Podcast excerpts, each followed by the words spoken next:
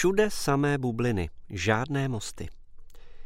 Před 30 lety navázala totalita nesmělý kontakt s opozicí. Rudý svět se bortil, hrozily násilné střety a duo Horáček-Kocáb vymyslelo smělý plán překlenout propast mezi mocnými a nespokojenými, dostat k jednacímu stolu komunisty s dizidenty a zabránit tak krvavé konfrontaci na sklonku studené války. Mnozí historici iniciativu Most podceňují. Jednání s tehdejším premiérem Adamcem však bylo zásadním momentem sametové revoluce.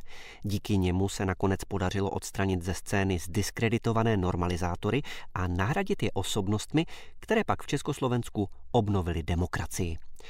Většina tehdejší společnosti neměla o budoucnosti jasnou představu.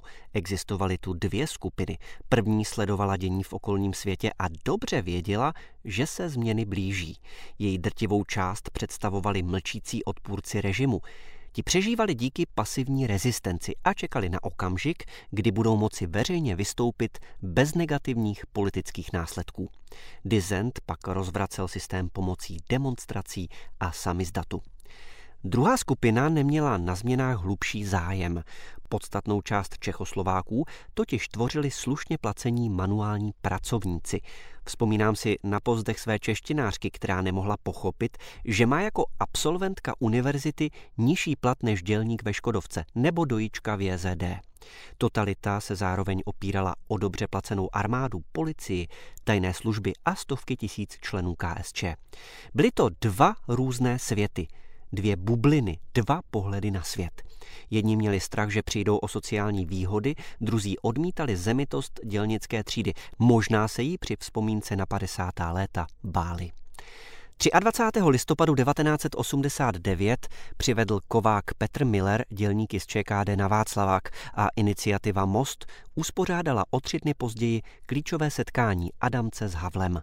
Obě bubliny praskly a zavládlo příměří, bohužel jen dočasné. Podle CVVM je v Česku 68% spokojených lidí. Asi nikdy jsme se neměli lépe, rostou platy i ekonomika. Přesto se v červnu na letné uskutečnila největší opoziční demonstrace od revoluce a v listopadu mohou přijít další.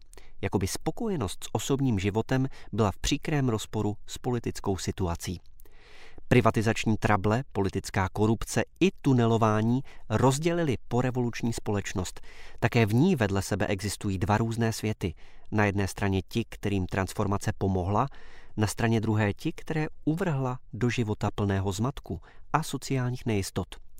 Dlouhou dobu měli vliv ti, kteří uspěli, jako by média, umělci, autority, ale i politici zapomínali na ty, které kapitalismus znevýhodňuje – ve volbách sice několikrát uspěla ČSSD, ale spolupráce s pravicovými stranami ji pokaždé zabránila změnit status quo polistopadové demokracie.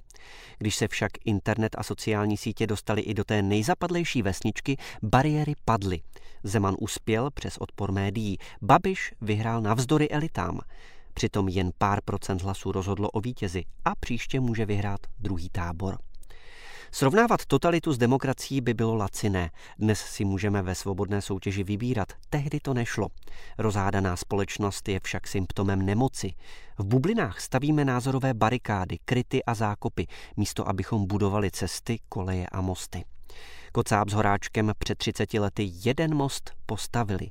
Vyjednáváním, diplomací a dialogem, ne siláckými gesty. Podobná iniciativa tu dnes chybí ale obávám se, že letos v listopadu dojde bohužel na silácká gesta. Rozdělená společnost by přitom potřebovala mosty, a to na obou stranách.